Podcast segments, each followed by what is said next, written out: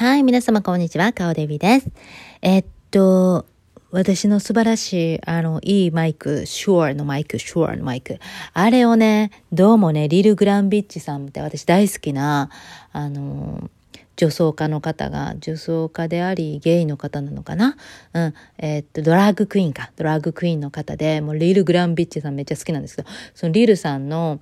えー、最近はなんか生配信をされてて YouTube で。で、彼女も同じ問題に直面してました。生配信で。いいマイク買ったのにさ、全然これ繋がってないの。さっきまでランプついてたのにまた繋がってないじゃないって怒ってたんですけど、まさにそれ私と同じ状況で、えっ、ー、と、多分パソコンにそのまま直接繋がれてるのかなっていう感じで。で、私お友達に教えてもらったのは、あの、手話、いいマイクは、あの、直接つなぐんじゃなくて、やっぱり何かの機械を通してやらないとダメなんだよ、みたいな話を聞いて、えー、じゃあその機械も買わなあかんのかいっていうことで、その機械は何百ドルなんかいとかね。そういうので今止まってて、私、えー、結局今何も手話使わずに、このマイ、あの、携帯からあの皆さんにお届けっていうことなんですけど、また今年中にもっといいマイクでちゃんとできるようになったら、マジで、ちゃんとやりたい。はい。まあ、いつになるか知らんけどって感じ。あ、でも大好きなリル・グランビッチさんも同じ内容で悩んではんねんやと思ったら嬉しかったです。はい。最近はめっちゃ運気上がってたんですけど、私自身が、まあ過去形になってますけど、なんかね、調子良くて気分も晴れやかで、え、こんな調子良くていいんですか？みたいな感じで、あの、言ってたんだけど、そういう時って自分のもうほんまに、あの、身近な人、家族、旦那さんだったり子供たちだったりとかになんかちょっとなんか問題が起こるっていうかぐちゃっとすることないですか？あるよね。私まさにそれで。で、その時考えたのが、いや、でもよくよく考えたら私自身の運気はめっちゃ上がってたやんと思って。ただ、このめっちゃ目の前におる人が運気下がってるのを見て私、えーとか思って、共鳴みたいなするっていうか、なってるよなって。これちょっと叶わんくないですか？でも、旦那とか子供って避けられへんものやから、その人たちがちょっと運気下がるように、え、なんでそんなこと起こってんのみたいなことが起こると、やっぱ同じように苦しいやん。やっぱ家族やし、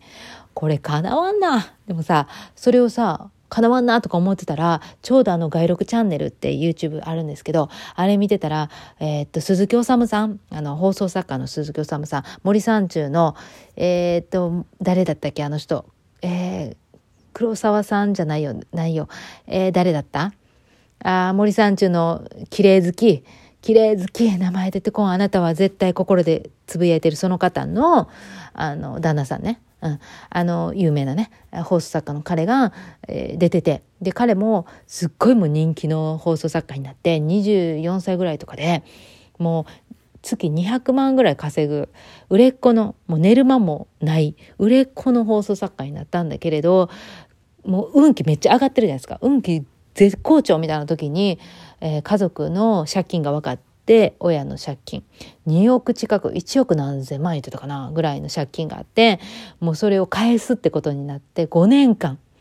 働いても働いても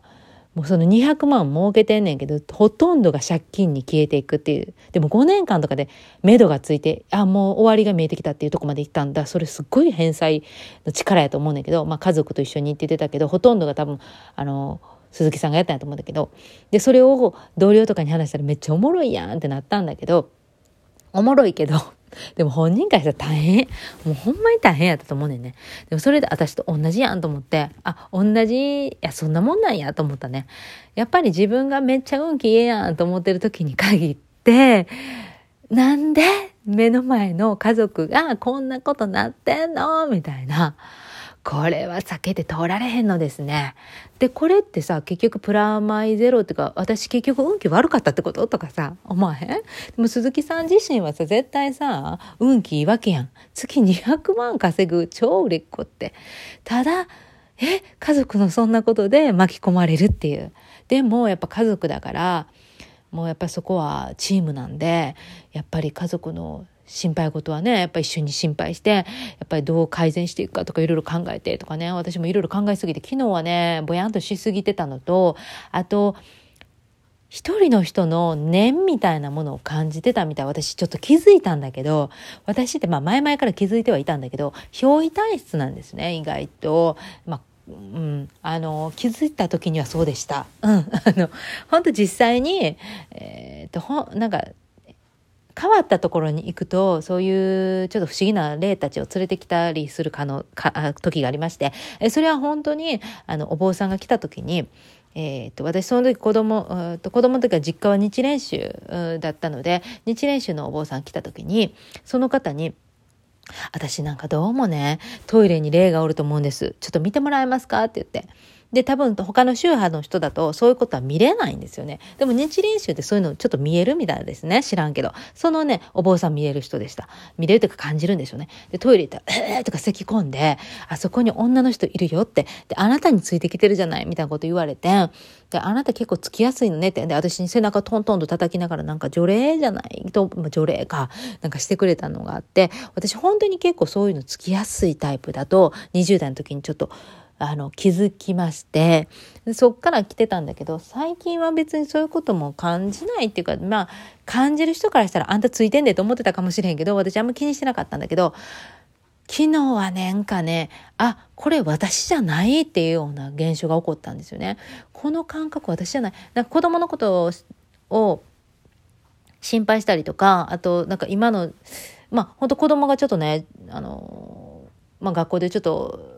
トラブル、うん、軽いトラブルが、まあね、ありまして。で、それが原因で、ちょっと子供とすごい話し合ったりとか、家族で話し合ったりとかしてた中で、そのことも心配はもちろんあったんだけど、それだけではない何か私、これ絶対違う人ついてきてませんか？みたいになったのね。で、それが夕方ぐらいに、あ、これかって全部がね、メイクセンスじゃないけどね、パタパタパタって分かったんですよ。で、これ、あ、あれかって分かった瞬間に、ふわってなくなったの。この感覚が。不思議なくらい。え、私、なんか前まではそういう、えー、っと言った除霊的なこと自分でもここから私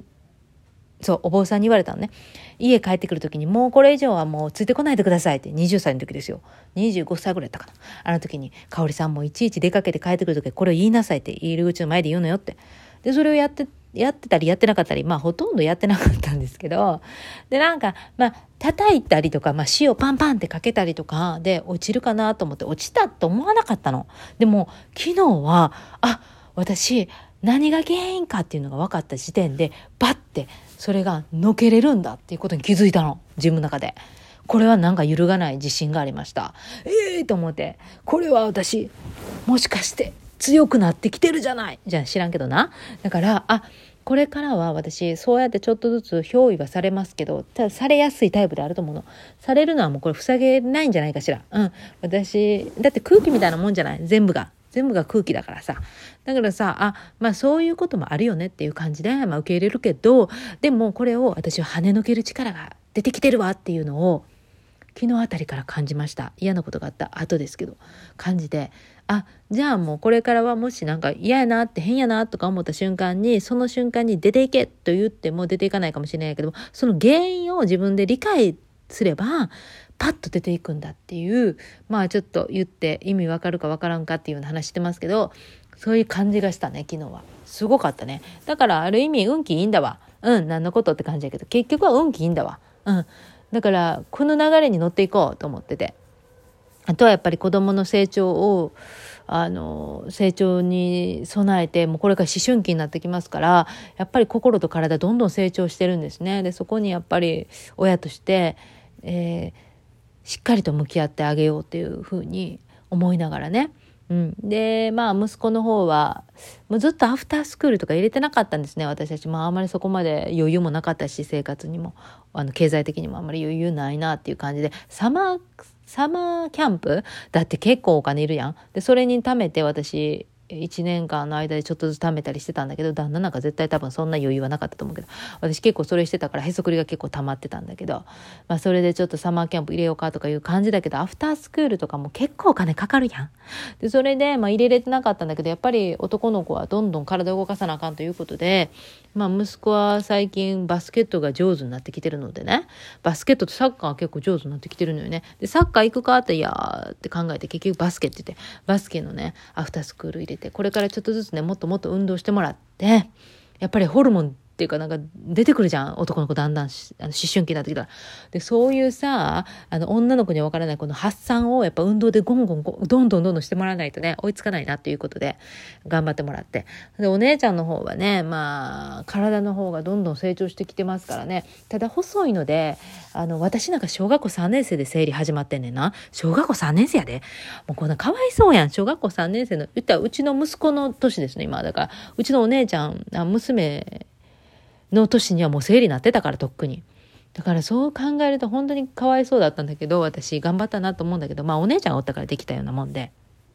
まあ、先輩いたっていうことでね。だから、まあ、うちの娘はね、あの、結構細めなんで、あれ結構体重がないと生理って始まりにくいと思うので、やっぱ彼女がもうちょっと、あの、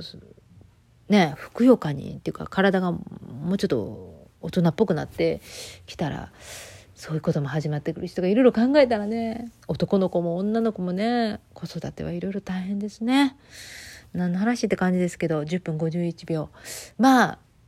運気が上がってる時ほど、えー、っと家族のことでポチョンとなったりするけれど私個人あなた個人の運気で見ると大丈夫運気上がってますよっていうのをね鈴木治さんを見ながらも私を見ながらも感じたっていうそういうお話のシェアでした。今日はちょっと短めですけど、えっ、ー、と、これぐらいにさせていただいて、はい。それでは、えっ、ー、と、次回か再来次回は、あの、いいマイクでお届けできるようになったら最高でございますけど、えー、それまでは、この、えっと、